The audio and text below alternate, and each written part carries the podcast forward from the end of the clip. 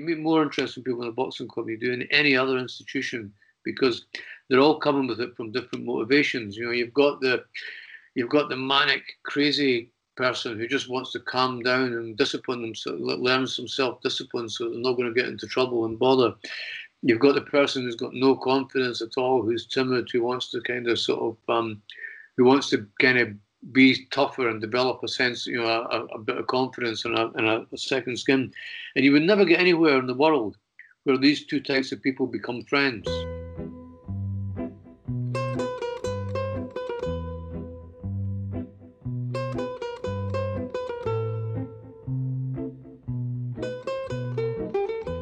Hi everyone, Welcome to this week's episode of Tourist Information. My guest this week is the author Irvine Welsh. You know him from Trainspotting, but he's also written 10 other books and four books of collected stories. He's working in documentary and TV. He's extraordinarily busy. We'd lined this up for some time, but I'm thrilled that he came on. Some fun, kind of intimate details about what it was like for him to become famous in 1993 and how his life changed, uh, coming from where he did in Scotland and Edinburgh, uh, growing up in public housing. This is fascinating trajectory that he's had. And he was really kind, really fun, and generous. It's always awkward to meet somebody via a cold call on Skype, uh, but I hope you enjoy Irvine Welsh.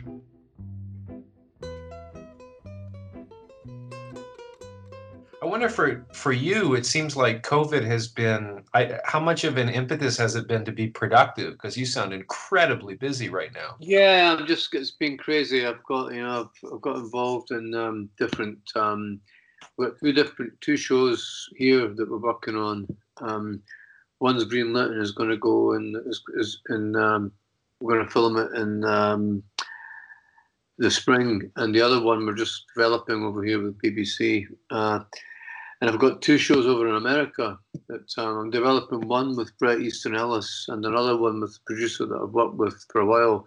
Uh, so yeah, so we're kind of um, we're sort of um, really really busy. I've got you know there's other projects. I've got my music projects on the go, uh, which I'm not I can't get out and tour or DJ or anything like that now because of COVID. But um, we've got these on the back burner and ready to go. Uh, I've got novels as well. I've kind of written four novels, basically, you know. So I want to sort of work out, not not during COVID, but they've all, you know, they've all been, you know, three of them have been kind of closed during COVID. So I don't want to. Um, I brought out a book with uh, John Kenyon, Alan Warner, just recently, a collection of novellas, just the other week, just this week, and I've done a documentary that just showed last night on um, TV in the UK on uh, offence and art so I've kept busy. You know, it's like it's what I'm finding though is that um, I'm very focused, but I'm finding that things are taking a bit longer than they normally do. You know, it's just the concentration levels. Um, it's taken me, you know, a lot. Um, you know, like to, to write five thousand words would t- usually would take me a, a kind of a, a day, basically, going flat out and banging it. You know, now it's probably about two or three days to do the same amount of words. Hmm. What was it like? I mean, your first novel came out in 93. I was kind of curious to know how much of a struggle was it for that first book for you?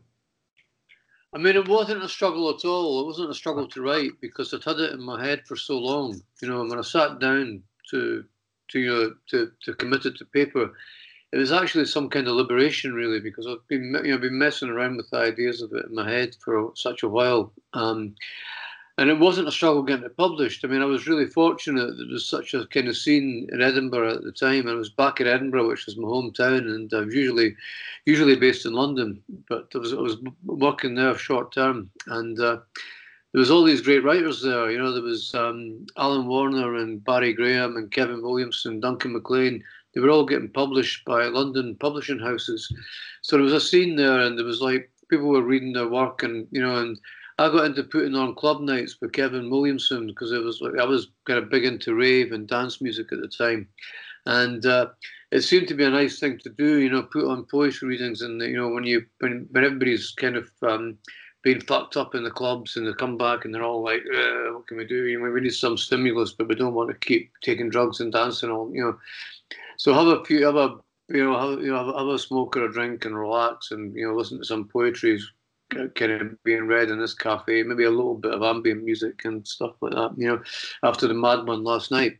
And it worked, you know, and um, and they had open mic things, and I started reading some of the stuff that I'd written, um, and it was going down really well. Uh, so I published one section as a story in the, this New Writing Scotland book, and um, then it was from there. It was like publishers got in touch with me through, you know, mainly through Duncan McLean, who was published in um, in London. It was his publisher, Robin Robertson, who got in touch with me, and uh, he said, "Have you got any more of this stuff?" You know, and I, I kind of lied. I said, "Yeah, I've got." You know, so that it, it wasn't it wasn't properly realised as a novel. So that gave me the incentive to sit down and write it as a novel.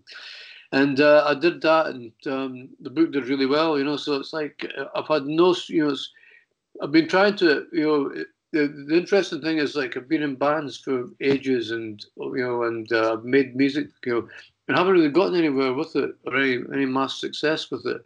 Um, but this, you know, and I wasn't really that interested in literature. It just happened instantly. I was, it was very successful, uh, and something that I wasn't really interested in and I was totally unsuccessful in something that I'd been obsessing with and putting so much effort into for years. You know, so it's a it's a strange strange thing because it, it never usually works that way in life. Um, somebody I had on the show who mentioned that you guys have crossed paths was DBC Pierre. All right. Yes. Yes. Yeah. Yeah. He said to say hello, and uh, I wonder because I talked to him at length about both of you had a first book that blew up and he described it as taking almost 15 years to recover from kind of the madness of winning the Booker Prize and, and the success of it and the pressure of it to write his next books. Now, he's written several books after. I think you have 11 novels you've published in all and four collections of stories, but what is that like when you have a book that travels around the world and generates such feeling both for and I know there was some outrage against Trainspotting also. Yeah, I know it's it's it's you're aware that there's all this noise going on in the background around you, but the, the interesting thing about it was that um, I kind of found something that I could do. That I really, I mean, I'd always wanted to do something creative. I didn't, I didn't want to do a nine to five sort of job. I thought this is fucking brilliant. I can I found something that I can do, and I was so liberated by that that um, I couldn't believe that this had actually happened to me. So all I wanted to do was to write another book, you know. And I, I finished the Acid House, um, published it I think in the same year, and I just went on and on, and I didn't have any, you know. So I isolated myself from the the reaction to it to an extent. You know, I just kind of went into this rabbit hole and just wrote and wrote and wrote. And um, I, you know, I raised my head and I dipped my toe into fame and all that. I did the usual kind of thing that people did, that people do did, you know. But I think the interesting thing as well, the culture had changed in that if you're raving, if you're going out every night, kind of partying, and you know, and kind of going out with the sound systems and stuff like that, you were already having it really big anyway. You know, it's like kind of you haven't you had, had a really big life, and I knew a lot of. Um, people who were really interesting, a lot of people who, were, some of them who were quite well known and what they were doing and all that, and, and dance music. And um, and because I'd been an old punk in London, I knew a lot of um, people who'd been in the music scene there, and some of them had been very successful. So I always felt that um, it wasn't really an entry into a new world. It was just maybe maybe I had more status in that world than I'd had before. You know, I was maybe like a, a kind of bottom feeder or a hanger on in that world or a marginal player, basically. And then I suddenly become one of the main people in it, you know, and then, and then it's like, like, like everything else, it's like, um, I didn't really, I didn't really enjoy the spotlight because uh, I realized that being a, a writer and being an author are two different things. You know, an author is this public figure who promotes his, his writing and all that. And it wasn't a it wasn't what I really wanted to do. You know, I was much more into the the idea of just writing books. You know, but you know, obviously, if you're taken on by a a, a big publisher, it's a multinational. They want a return. They want you to get out and sell them. You know, because you know. So I was, you know, I kind of I, I loved the the the writer's life of you know the romantic idea, just sitting in and working away and working on your book, and then maybe um, sort of going to the gym or going out to the, the cinema in the afternoon when you've done it, you know, and then just you know just really enjoying kind of doing that in that life. And um, uh, and I didn't really like the idea of being a, an author, particularly as I became a kind of um, like a, a, pop star author because of the you know the, the, the, pop culture kind of thing of Trainspotting and how it, the film and all that meshed up with the with the kind of um, the Britpop kind of stuff and all that. So that was quite a strange thing because I just wanted, you know, it's like I did the, I want, I preferred to be left alone to get on with stuff, and uh, I had a, a huge um, sort of collection of friends from all over the world that are kind of made off my own sort of bat, basically, without kind, you know, and, and I, I, I wanted to get around them. I didn't really, I wasn't really seeking out sort of new friends or new relationships or to be in a new kind of new place. I was happy with what I had. Um, and that's one thing that happens when you become famous, uh, uh, for want of a better term, that you it's expected that you'll replace all your old friends and associates with a bunch of new ones that you know who are people in a similar position to you. So yeah, so that was the that was the kind of the strange thing of it. It was like wanting to be a writer but becoming an author. You know, it was, it was a it was a funny thing, and that's something they never really tell you that happens, basically. Well, you you grew up. Your dad was a doctor, and then became a carpet salesman, and your mother was a waitress. Is that right? Yeah, yeah, yeah. And and so I'm curious. You you left school at 16. Uh, I'd love to hear a bit about. You know, you you became a TV repairman for a little while what were some of these other jobs that you had before you were a writer and and growing up in the housing schemes i wonder how that informs because it seems to inform so much of your writing yeah i think it was like i was kind of lucky because i went from um, the tenements in leith to the the prefabs in Pilton to the masonettes in Muirhouse, which is kind of going along the estuary, which is, is you know, it's like, um, and to all the, you know, this this kind of public sector council housing thing, you know, uh, and it was great because the people that um, that I grew up with, my pals, they were, you know, they came, they had a similar sort of journey. So it was like a community, you know, they all remembered, you know, all the, the, the, the, the place that I, the prefabs that I lived in in West Pilton Avenue, when they were ripped down, um, it was exactly the same people in my street that moved into the, the, the Masonette block at, in Muirhouse. So it was like the same, you know, so we were just decanted basically further down the, the, the estuary. But um, it was great because uh, I always remember it as being like, you know, there's loads of kids and we're, you know, we're, we're just, we're just young kids, but we're kind of, um, we've all stuck together, and uh, a lot of my pals, my, my, my, closest pals, are still from that era. You know, my two closest pals, you know, that I've, I've known since I was six years old.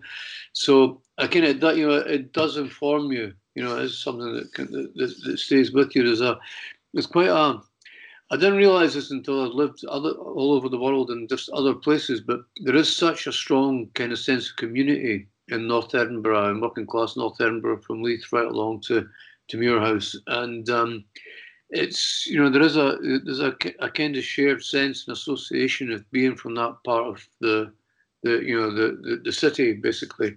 Um, and uh, yeah, so I've, I've, kind of fed off that. You know, it's got its own culture, it's got its own values, its own way of, of, of doing things, um, and it's got its own kind of style and all that about it. So yeah, I think that's very much kind of uh, it's very much affected me and um, formed me as a writer. Well, and, and when you left school at 16, what were some of these jobs you had before writing? I well, know that you were in the punk scene as well. Man, you know, the, the audiovisual technician thing. Um, I had the, um, I worked as a slabby, which is kind of putting slabs down, kind of concrete paving slabs down. That was we paved uh, a, a, house, a, a, scheme in the west of Edinburgh called Broomhouse. Hmm. Um, I worked um, I worked in a I worked in a, a library in uh, Stoke Newington for a while. Uh, I worked for Hackney Council, uh, a clerical job. Um, I worked in um, I worked in the Savoy Hotel in the kitchens of the Savoy Hotel as a kitchen porter. Uh, I did building work. I did a, did a lot of building work up, um, just basically kind of sort of labouring, brickies labouring, which is kind of very hard when you've got a fucking quick bricky, you know, uh, is a is, is a is a tough job, um, and mainly sites all over London really, uh, and it was uh, so I've kind of I've, I've, done a lot of different jobs, uh, and I got I got employed to run these uh, this uh, kind of um, temporary employment schemes for long-term unemployed people to get long-term unemployed people off the dole, which was um, Greater London Enterprise Board, which is part of the GLC, and um, the um, the Manpower Services Commission, which was kind of government-funded thing. And I used to set, kind of set these things up and run training projects and programs for them. And that's how that was my first kind of white collar managerial type of job that, you know, became, you know, I made it. It's one of these things that um, I kind of made myself a job in a way out of, out of this. And uh, it was like, you know, like a lot of the, I was one of these public sector parasites, basically. That a lot of these kind of, you know, you create a lot of these kind of jobs, and you kind of, you know, you're, they're not, you know, they're not kind of real jobs, but you know, you're you're very pompous, and you're kind of, you know, you talk a good fight and all that, and then, um, you know, they, so they, they they start throwing money your way, or they did back then. Um, and I just did that for a while. I did that, you know, that kind of um, economic development, housing, training, um, and uh, I came back to Edinburgh for a spell, and I got a couple of promotions there, which was, you know, quite a quite, fortuitous for me. And uh, and then it's like, fortunately, you know, it was like the, you know, it was that situation where you know I had a a great job, uh, beautiful wife, lovely lovely apartment and um, kind of making money and everything like that. And I wasn't very happy in that uh, because I wasn't doing anything creatively. I wanted to get back to. I needed. I found I, need, I couldn't do the nine to five thing for any length of time. I needed to get back into to something that was going to satisfy me a bit more. It needed to be something um, kind of. Uh, I thought, you know, punk's punk is dead now. You know, this is this is my life. Is going to be a sort of um, uh, a kind of middle manager or something, some sort now, or, or and then I, I sort of realised that the whole acid house thing was kicking off, and I was on, I was at that thing. I was on the cusp of thirty, and I thought, I'm, I'm too old for this. Should I just, you know, I just, I just fell right into it. I just dived headlong into it, and I, it was like I got obsessed and lost in house music. And I think it was because of that that I became a writer because I was able to kind of I had these notebooks about really kind of about when I was a heroin addict. It was for a couple of years that I couldn't really. Um, the only thing I could do was to was to record stuff in these notebooks, and these notebooks became a kind of you know there was a lot of nonsense and fantasy and stories in them. They were almost like sort of um, little project books, really, as well as you know as well as being diaries. They were you know sort of um, pre-association project books and little bits of fiction and um, little stories, which which I think grew out of the ballads that I used to write when I was messing around in bands. So that was uh, so I had these, and I, this is when I had, you know, when I was working in this straight job and I was doing an MBA, and it was everything was all set, and I thought, well, now's the time to kind of write this book that I'd always wanted to write to try and understand the the mess that I got myself into a few years back, you know. So, um, so that became Trainspotting basically. You know, it was like I was going out, I was raving, um, and then I was coming back in the morning and just writing a chapter, and then I was going to my work um, and doing quite a responsible job. But uh, I would have the, I would take the disc in with me and work on the book. Um, in my, in my, I suppose in my employer's time, which shouldn't have been my spare time, but so so that gave me, you know, that gave me the um, the impetus to to do that, you know. So it, it was uh, it was basically being able to kind of get back into punk, punk culture, get back into rave culture, to draw on that, uh, to draw on these things that have always nourished me and helped me, in, you know, in my sort of life. Um, and they kind of helped me to become a writer. Basically, that was the sort of uh, that was the impetus of it all. Hmm. Um, I wonder what kind of writers, who were like your heroes as a kid leading up to Trainspotting? Um, what writers were you reading? Artists were you influenced by? Filmmakers, that sort of thing. I mean, I was obsessed with Bowie basically, and you know, Bowie was for for our for for people like me, kind of like working class people in Britain. Bowie was a sort of great educator you know, because he was incredibly generous with his references. So from Bowie, you could get into, you got into Iggy Pop and Lou Reed and the whole kind of um, the the New York punk punk underground stuff. You know, the New York Dolls and all that came from all that. Um, and then it, you know you got into to soul music, to kind of Philadelphia American soul music uh, through Bowie. You got into Kraftwerk and German electronic music, you know. So all, uh, and he was also he also kind of turned you on to people like kind of Burroughs and Ginsberg and all this kind of stuff and the beats. You know, he referenced all this stuff. Um, Lindsay Kemp and Mime and all, you know, he, he, just threw everything out there and he didn't kind of try to hide anything. He said, this is where this is, comes from here, this comes from here. Um, and it was an incredibly generous thing for an artist to do because most of them aren't like that. Most of us tend to hoard our influences and kind of, um, or not even acknowledge them. But he was very overt about that. And it was a tremendous thing to do to give a, a generation of young, spotty teenagers all this enablement, you know, all these, you know, and it's like, um, Bowie was basically my school, you know, but, you know, I learned things from, from listening to, to Bowie and reading Bowie's interviews because um, he was he was entirely self-taught himself. He was just a curious man, basically, who went and looked at things um, and referenced things, and um, he just shared this wealth of knowledge with a bunch of working class kids that were fascinated by his music. You know, so I mean, you could take it anywhere you want to. You know, there's like you could you could see Bowie as just you know like Slade or T Rex as a glam rock kind of mu- musician at the time, and Ziggy Stardust and all that, which was exciting and brilliant. But you could see him as this artist at all these layers. And uh, because I was always quite a pretentious kind of sort of artsy sort of kid in a lot of ways, that I was drawn to that side of him. I was really sort of, um, you know, he became a, a, distant mentor, and you know that it was like that. So that was a, the overwhelming kind of influence and the starting point for me. And it was always music, you know, it was all because um, I was obsessed with music, and music is much more if you're working class and uh, living the schemes at Edinburgh, you can't really, you know, you're in a, you don't really have room to have loads of books stacked up. You know, you don't have big bookshelves because they're, they're, tiny little apartments and stuff.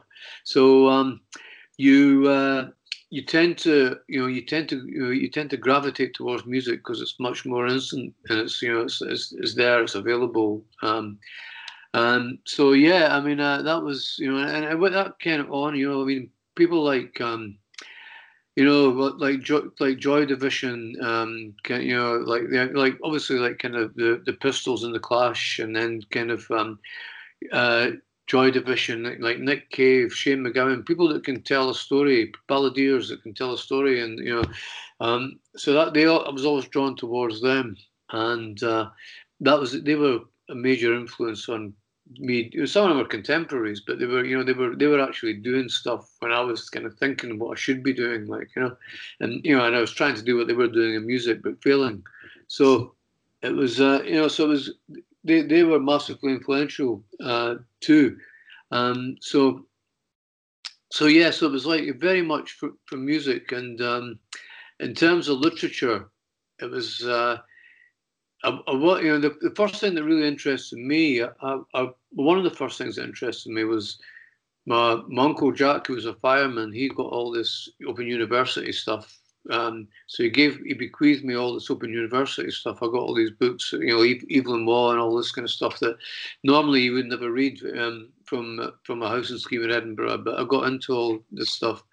Um, and then I saw like one of the musical, the musical, the NME, which was my Bible, the, the New Musical Express, um, had stories reviewed by James Kelman. I thought this is bizarre, you know, having a, a, a writer, a novelist, or you know, having the stories reviewed.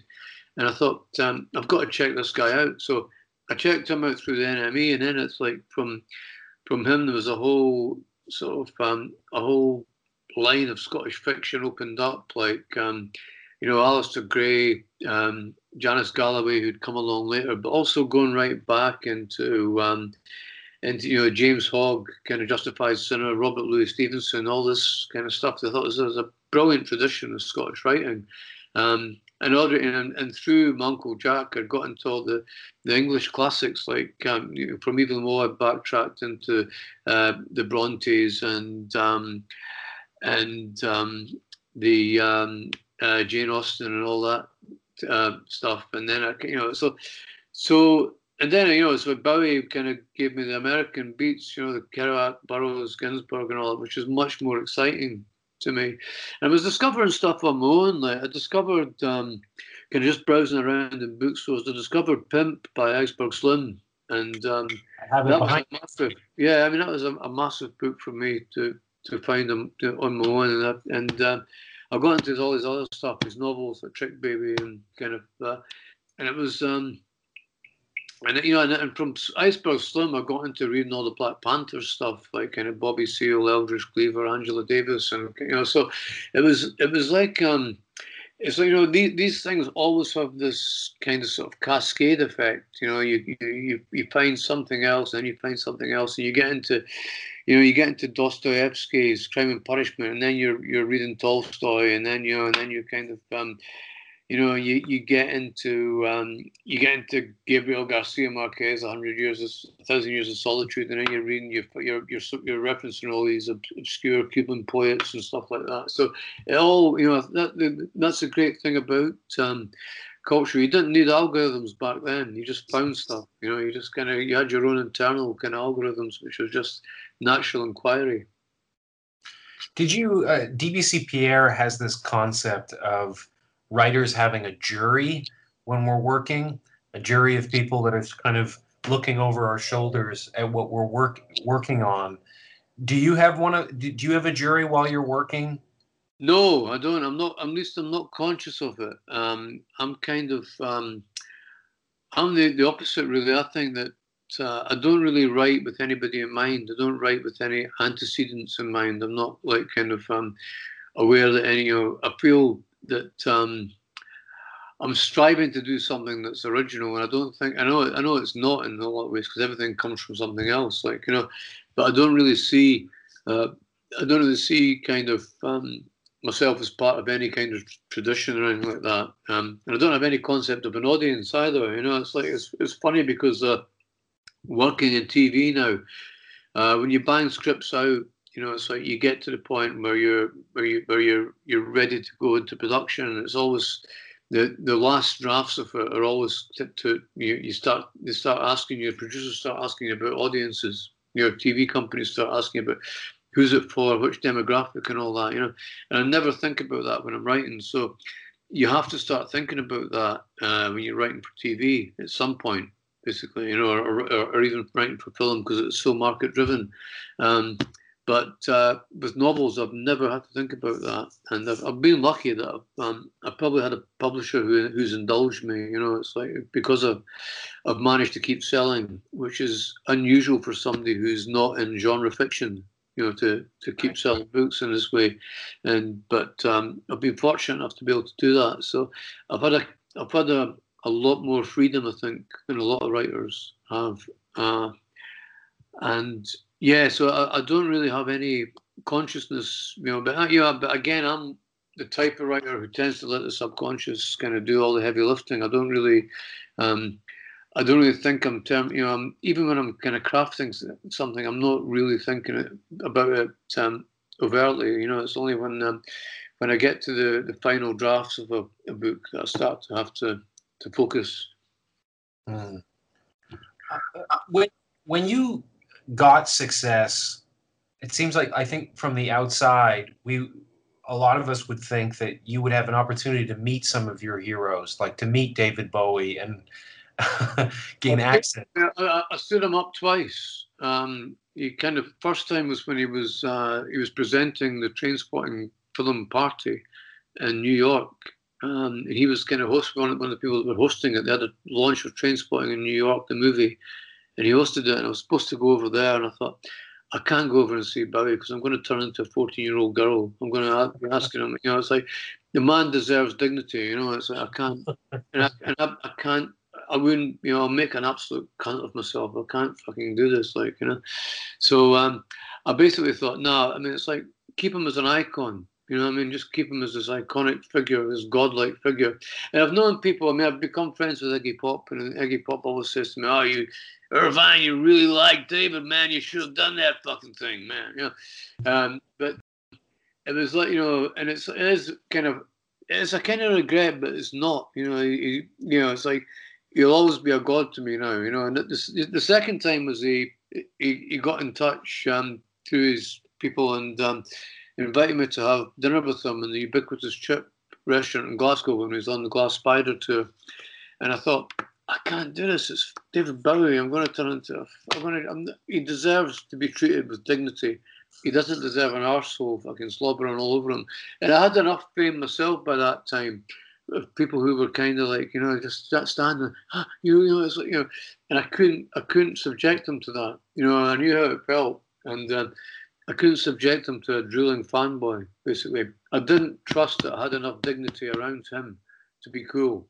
You know, and he deserved something to be cool and human to him. You know, and um, and I probably myself probably have you know maybe too much personal dignity to to prostitute myself in that way, even because that's what I knew I would do, you know. So uh, it's like um, one thing that I do regret that I wasn't able to to tell him how much that he meant to me. But again, there's nothing, you know, there's nothing worse than somebody saying, "Oh, your book changed my life. This is what it meant to me." You think, is you know, there's nothing worse than that. There's nothing you can do with that as a person. So I'm glad I spared them that too.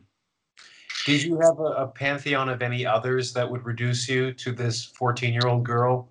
No, nobody else would. Nobody else had that power. I mean, when I met Iggy Pop, I was quite nervous, but Iggy Pop was always my kind of surrogate crazy big brother, basically, like, you know. And, um, you know, when I met him, I just kind of, uh, I met him in New York and I saw him just coming towards me. I just ran at him and grabbed a hold of him and hugged him. Like, hey, yo, cunt, how you fucking doing? You know, um, because it was, you know, it was just like I thought that's the only thing that's going to stop me from making a fool of myself. It's just to sort of grab him and be big mates and sort of, you know. So, um, so yeah, no, he, he's he was he's brilliant, you know. So it's like, and I'm glad that I met him because he's such a great guy and such a smart, intelligent man to to talk to about things. Um, so uh, yeah, I mean, uh, everybody else, you know, it's like um, it's a it's a it may, this me sound really that arrogant, but I'm not really that impressed by people as such. You know, I mean, I'm I'm, I'm impressed by everyone, but I've got a kind of democratic spirit about it. Um, I'm not really because I mean, people have said to me that you're, you're, you're some kind of genius, you've done great work and all that kind of stuff. But I'm just an average person. Other, the only thing that's kind of maybe different about me is the stuff that I've put out, you know. And I see other people like that as well. You know, I'm not kind of sort of um, about to to say to somebody like, you know, you know, you, you've, you've done some brilliant albums. Obviously, you've done some, you've written some great books, but you're not a fucking god. You're just another person in the street, basically, you know. And then you know that's how you know that's how I like to be treated, and that's how I like to that's how I think of other people, and that's the reality of it, you know. So I don't really um, search out people's company, and when you when you do meet uh, very brilliantly creative people, it's just such a, a strange thing because some of them you can just see that they're the person that's written and done or recorded or whatever all this stuff, you know. And other ones are just very, very boring. And you think um, this, everything that they have that's interesting or artistic or creative just comes right out in their work. You know, there's nothing else basically. Um, and uh, you know, so it is. It's a, it's it's not. Um, you know, it's not a kind of uh, a thing that you really. You know, you, the the the work to me is always the important thing. You know, I, I won't follow I very rarely will I follow one writer or follow one person, you know, and buy the buy, get all their stuff slavishly. I want to check out. I mean, I'm a browser. I want to, you know, if I like, um, for example, if I, if I, you know, a novel that I really love is Money by Martin Amis, but I'm not going to buy every single book by Martin Amis or read every single book by Martin Amis. I'm going to just browse at Dust Jackets again and read the Dust Jackets and read, you know, what this is all about, and then I'll buy it on that basis. And I'll look at the name on the cover last, basically. Yeah. Well, it's funny with fame or popularity. I always have the sensation when I go to a concert uh, of a of a band that I've never seen before that it's like I'm surrounded by the ex boyfriends of the girl I want to fuck. Yes. It's not always a pleasant thing. It's not, it's like, not a comfortable thing, like yeah. I, I, don't like being part of this 20,000 group that just is in yeah, love. yeah, and that's, I mean, you think, you know, I've got to compete with all of those bastards to get to her. Like you know, you know, I just can't do it. Like you know, so you you get into that thing like um, that massive competitiveness when you're talking to people at the bar. You know, yeah, I was into this guy long before you ever fucking heard of him. I've got this fucking bootleg and back, and you know, so you start all that shit, like you know. And I know who played bass on the third track on the second side and all this stuff. Like, you know, yeah, definitely. Well, why don't we get to where boxing kind of? Because I mean, that was one thing that Bill Hillman told me is that you're a, you're a nutcase when it comes to boxing. So I'm I'm very curious yeah. to see how I've, came, I've, got a session down in my local gym uh, later on to, this afternoon, like, you know, which um, I kind of went. Um, I went out the other night there, and I went to this little speakeasy which we shouldn't have gone to, but um, we we got a bit um, fucked up, and then I, I, thought, God, I've got boxing tomorrow, you know, and I was like, my breathing wasn't all it could have been, like, you know. So hopefully, I'll be a bit better today, and uh, you know, it'll be it'll be fun. But uh, I love it, you know. It's like when you're the great thing about um, boxing and doing the training is that you're see you're, you're sitting down at a desk writing all the time, and boxing is just you get it gets you moving, it gets you up, and you know gets you doing things and um, being active, but also it gets your your head just kind of gets focused again, gets reset because you, you your brain unspools as a writer. You're all over the place. You're like kind of tapping away, and you're thinking, you know, it's like. Whereas boxing, you bang, you're right in that ring. Somebody's there with you. You're you know you're kind of right in the the center of it. Even if if you're doing sparring, even if you're doing pads, you've got somebody to you know you, you've got to engage with them. Um, and uh, even if it's a bag, you've got you know you, you hit that bag and all that, and that's the thing that's there. Uh, so it pulls you right back into the moment, and it really focuses you. So I think it's a great counterbalance to writing. I think they complement each other fantastically. When did when did you first become aware of boxing? Back back in Scotland. Well, right. It was when I was a kid. It was kind of steeped in it. It's like um, the people in, the, in my family that did it, I was taken to the boxing club at eight years old, basically, and um, and I was like, I hated it when I first met him. I was taken there to Leith, Victoria. I absolutely hated it because I was this like kind of poncy kid that wrote poetry for girls and all that. And I was like, kind of, you know, I just want to be the little wallflower and the you know. And it's like, no, no, come on, you little poop, get to that fucking boxing club and all that. Like, get these fucking gloves on, get wrapped up. And it was a while. It took me, and I was like, I was going, oh, it took me a while to. But the thing is, it's like. um it is so addictive. You know, it's such a it's it's such a um, you know they, they, they say boxing is a sport that all others aspire to. And the great thing that I was blessed with having, you know, I was actually blessed now with having absolutely no talent whatsoever um, as a boxer. And I think that's a that's a great thing because you want to you you want to as a boxer you've either got to have no talent at all or be the most one of the most talented people in the world because um, in between that, that messy bit in between is just a lifetime of pain, you know, because you, you realize you realize where you're at. If you got if you got zero talent, you think, well, I'm not going to get my face punched in too badly, or I'm not, you know, I'm going to just butt out of this, or no, I'm going to take, you know, I'm going to, um, I'm going to train my, my, my other idiots, and all, you know, that. but if you start to kind of, um, if you're just a little bit good, you know, you're just you're just waiting for your first. Um, you're just building yourself towards your first smashing. Like you know, if you can't let go of it, if your adrenaline's gone by then, then you're just cannon fodder for anybody that's you know, that's decent. So I'm glad that I was crap, basically, but um, I'm glad that I was um, addicted to it, and uh, it's just such a. It's just you know, it's like it's such a big part of my life that I could you know I, I couldn't give it up. I, you know, I probably I mean, I'd probably, if I had to, I'd probably rather give up the writing than than the the boxing. Really? Yeah, I mean, I just you know, it's like the I just feel that um, I look at all my pals that are my that are my age, or some of the pals that are my age that don't do anything like that. I think this is like kind of you know they're, they're about five times the size of me basically, and you know they're some of them are you know are, are very kind of unfit. They can't walk up, you know, down the street and all that, you know. And I'm thinking like, um, fuck that. This is what kind of boxing's given me just because I've trained compulsively. And you don't hear about that thing. You hear about you know people that have got stacks of medals and have won belts and all that. They talk about what boxing's given them, and um, it has given them so much. But it's given me a lot. It's, it's given me a lot of fitness. It's given me a lot of confidence. It's given me a lot of um, um, it's just given me a, a, a, whole community that I can go to. I mean, it's like um, in Chicago, I go to the local club, and it's the one place in America where you can meet where, where black people, white people, um, uh, Latin people all hang out together. It's the one place in America where that happens. America's like an apartheid state, basically, and this is the one spot where it happens. You know?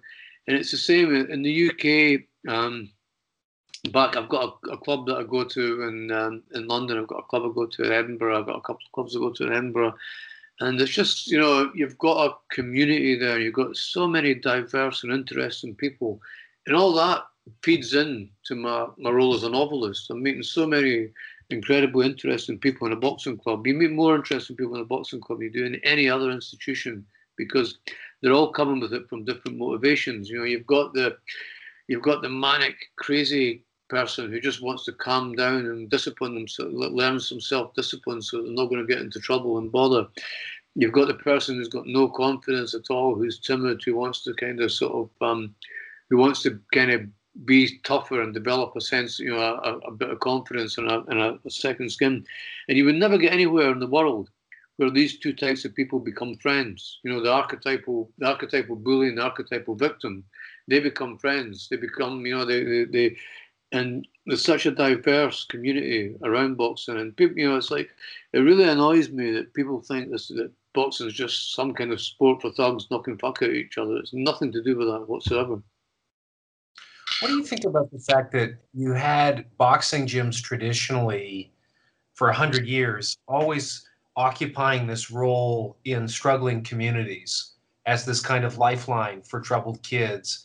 And now, like the New York model, which is being spread all over the country, is the only way for these gyms to survive is if they're completely gentrified by sort of Wall Street or very wealthy people, white collar people who will then hire ex-boxers yeah. to look after them. Like it's not servicing the communities of the no. country anymore the way it used to. And that's that's exact, but that's the same in everything. Everything has kind of um, been um, everything that's cultural, whether it's every kind of sport, like whether it's kind of you know, like working class football clubs in the community in Britain, um, whether you know boxing, everything has been commodified and it's been taken into this whole, has been appropriated and taken into this whole arena of um, of of kind of rich, wealthy, indolent people who can afford to to indulge in it. You know, so it is a, it is a it's. I mean, I'm not I'm not um, I'm not knocking white collar boxing because I'm probably I'm one myself. You know, it's like I think it, and it, it is it's a great thing for people to get fit, and I would recommend it. You know, I think everybody should do it. But um, I think you know there is a you know it's like you know as you say that you know traditionally the boxing club is much much much much more than a place where people go just to kind of mess around and train and fight and ring. It's just a, it's a whole hub of a community, and it's a whole it's a whole way that um, people who are kind of troubled and a bit lost can find a community, find a home, and they can do something. They can, you know, they can, they can, they can excel. They can, they can get fit. They can be disciplined, and they can sort of take that confidence, um, you know, all over uh, into all aspects of their life. Yeah. So, um, yeah, I mean, it is. It's like it's a, it's a shame that everything has become commodified, yuppified. It's you know in that way, but that's. Um, but again, it's like boxing in some ways is like a microcosm of the, the world in general and what's happened to working class communities in general. They've been um, marginalised and been stripped of all assets. I was I was wondering what you made of the election. I mean, you know, living in America as you have on and off. Uh, what did what did Trump what did Trump being elected mean to you, and what did Trump being voted out mean to you? Um, I thought when he was elected, uh, America was going into a very dark place um, because you can't, you know, it's like um, you can't really think that, um, you know, in Britain has kind of followed suit to an extent with Johnson. You can't really think that sort of um, dumb, overprivileged, racist arseholes are going to do anything for you. But um, he was, you know, in some ways, a lot of these guys are kind of the, the you know the, sort of right wing demagogue guys are kind of great situationists, and they were able to exploit the um, this traditional um, decline of the working class community and the, and um, the, the the sort of um, the anger that working people felt about being left behind in the whole globalized neoliberal kind of, um, social order, you know. But again, it's like who who we had, who who benefited from that were kind of um, were people who were not going to do any good for the people that that they, they managed to con into sort of um, voting for them. And it's funny now. It's like uh, I saw this thing on uh, Twitter the other day there about uh, this nurse in North Dakota. She was saying that um, all these old people who were dying of COVID, um, they were just so angry because they didn't believe that COVID existed. You know, they didn't believe it was going to it existed or was any could be any harm to them, and uh, they were dying in this kind of horrible, bitter anger. But they were dying in some ways as they lived. You know, they've been indoctrinated by Fox News for 30 odd years and they've, you know, they've been drip fed all this poison. It's a horrible thing. But, um, you know, it's like people, you know, they, they, these kind of, um, kind of, uh, supposedly nationalistic kind of billionaires have have, um, have moved into the, to posit themselves as the opposite of these globalists when they're basically all singing from the same song sheet, and that is to to um, to create kind of power and fiefdoms and and um, and it's you know I think that uh, I mean I was delighted when he lost the election and uh, I think it was like almost like it was it could have been the last election in America. Hmm. I, I wanted to ask you about Twitter. You seem like one of the most adept novelists that I've ever seen on Twitter. I, how is it not a hindrance to your productivity? and what is your knack in such a cancel culture for being so outspoken, but seemingly, uh, I don't know, you just seem to navigate it really adeptly. Well, what I do is the, most important thing that I do is um, I, I use it to broadcast rather than debate. You know, I'm not interested in debating anybody at all on Twitter, anybody that I don't know or but you know, I'll, I'll talk to anybody, talk, debate them in the pub, but I'm not going to sit and you, uh, you can see that it frustrates people because they say, "Well, that's not a very positive thing to say." How do you, well, well, you know? And it's like, "Fuck off, fuck off, fuck off." You know, it's like these are fleeting thoughts that are coming into my head. I'm not going to try and justify them. They're out there. Bang, that's it. You know, um, and uh, so that's it. I think that a lot of the cancellation comes from a kind of pile-on culture. That's not so much that somebody makes a statement, a silly statement they then go through the stupidity of trying to defend it, and they get dragged into these arguments and debates, and there's a whole chain of he said this and he said that, and everybody kind of jumps and gets uninterested. If you just broadcast, you just really, bang, fleeting thought, this person's a Donald Trump's a cunt. Oof, that's not very, you know, it's like, but that's not very positive. You don't understand what he's doing for America. Fuck off, not interested. Like, you know, so that's the way I basically operate.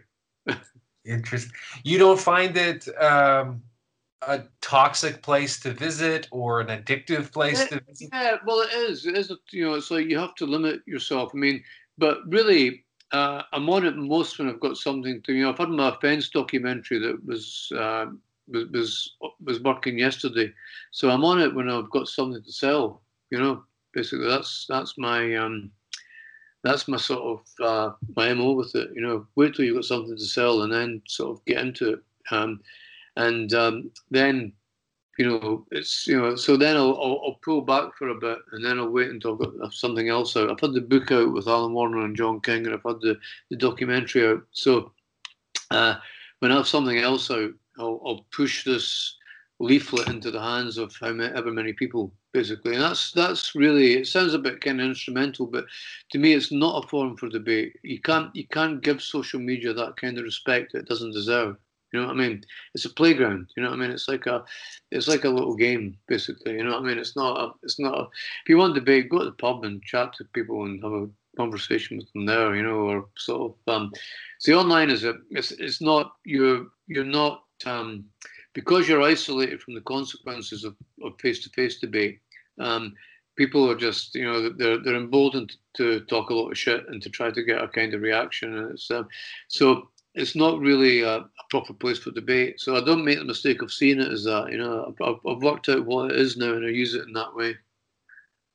What um what do you think would be different if Trainspotting was coming out this year rather than 27 years ago? I don't think it would come out this year. I think I would probably have to self-publish it. I think that um, you know, publishing industry's changed. It's like what you were saying about the, the boxing. It's become, um, it's it's again, it's about the commodification of culture. You know, I mean, it's like um, art and sport now don't exist outside of the entertainment industry, and uh, that's that's an unfortunate side of it. There's not there's not art in itself. There's not sport in itself. It's always you know if it if it's if it becomes any good or at any level, it becomes commodified. So that's the sort of um, that that's the, the, world that we live in. So it would be not it wouldn't be instantly sellable or marketable as a novel. Interesting, and yet it was gigantically successful in its day. Yeah, and it still is. You know, it still kind of um, it still sells incredibly well. So, um, but um, it was you know it, it's not anything that you could say this is going to work out. You know um, this is going to be a great novel. This is going to, you know, this is, you couldn't have um, forecast that then. So it was like my publisher said it would sell maybe a few thousand copies uh, if I was lucky. Um, and uh, that's the, you know, that that's the, the, the beauty of it. But um, there's so many kind of um, really great novels that probably won't get published unless people publish them um, you know, self-publish them, and then they may find a following, and then it will get picked up by a publisher then. Uh, Bill Hillman told me that uh, one of the things you did for him was introduce him to some of the characters from Trainspotting, the real life inspirations. And I, I was wondering, what was it like for them uh, in 96 when the film comes out and becomes this massive sensation? Uh, I've been quite lucky because, um, you know, a, a, lot of my, the, you know, the, the, the community that I've you know that I'm from and have, you know that, that inspire me to write have been very positive about what I do. So I've been kind of been quite lucky there. And a lot of my, you know, my my, my, my pals, it's um you you have to, you know, it's, it's I think they. They, they're always they always want to see if I've changed or not, you know, and it's like kind of you know it's that kind of thing that um, you know you can sit in the you go and sit in the pub and uh, one of the things I'll, I'll try and wind them up. I'll say like, um, you know, they look at me, you know, they're, they're, sitting there, look at me. I'm just off the flight from from Chicago or Miami or all that. like, and um, they're waiting to they're waiting for me to make a mistake basically, and I'll I'll, I'll just get out of the way. I'll say like, uh, right guys, I gotta go to the restroom. Where is it? They go, fucking restroom. You called it the fucking restroom, the cunt, and all that shit. So, so yeah, so it's like um I'll get that out of the road soon. But uh, but yeah, it's people have been very supportive of, of, what I've done. So particularly here in Edinburgh, so that's been great. Did any of your friends who were depicted in the film have objections to it, or did they particularly enjoy? Uh, no, they weren't really depicted as nobody's really depicted as such. I mean, every character is kind of a composite, and it's like you know nobody could really recognize themselves in the film. I mean, some people think they can, um, and some people you know, who maybe are more apparent and don't recognize themselves in it. But uh, it's you know generally it's like um, I think you know it's, it's funny. It's like people actually do kind of have quite got quite a strong intuitive sense of how fiction works, of how writers create fiction. You know, it's like you get the occasional kind of guy who'll come up to you and say, "Ah, you made half of that fucking stuff up," and I'll go, "Well, yes, because that's made it all up. It's fiction, you know what I mean?" So, um, but yeah, but uh, they've been pretty cool about it, like yeah. Uh, last question was just did you have a boxer that you were in love with? It seems like one of the great things boxing has is there's somebody your size or there's somebody who fights the way you would want to fight in yeah. a way that the other sports don't often. Well, there's quite a lot of them. I mean, it's like Kenny Buchanan was my, my first hero growing up as a kid. He was a, a lightweight who won the the titles. I uh, won them all abroad, like you know, the world titles abroad. Um, but um, and you know, obviously, kind of my era was like Muhammad Ali was kind of was was always going to be the man. I would say um, Muhammad Ali, but um, one of my personal favorite fighters was uh, Sugar Ray Leonard because he fought um, he fought guys that were naturally bigger than him at one stage. He fought he fought in that fantastic kind of um, division of um, you know Marvin Hagler and Roberto Duran and Tommy Hearns, and there was also some you know at, at that time there were some people like you know, and even in, even Britain had a lot of really good fighters. They couldn't get past these that crowd that that field there. You know, there's like kind of Alan Minter and um, uh, you know, and Tony Sibson from Leicester, like Mark Kaylor from East London, and all. You know, these were they were really good fighters who would have um, who probably would have now would have been kind of um, I know Minter was a world champion, but they would have been knocking at the door. They would have had kind of world title bouts and all that. But when you've got that kind of class in that division, um, you know, it's like uh, it was just absolutely uh, unbelievable. And the the in the encounters that these guys had, um, I think you know they they they changed that that way because boxing has always been largely about the heavyweights basically and they changed that whole conversation. They made you know they, they made that the because of the you know the the, the combination of the power and the mobility um, it was just uh, it was just pretty amazing. Mm-hmm. I, I really appreciate your time today. I know how busy you are so i'll let you get back it's been a to pleasure. your day. Thank you so much irvine. I really appreciate it. Cheers Bryn. Take care All buddy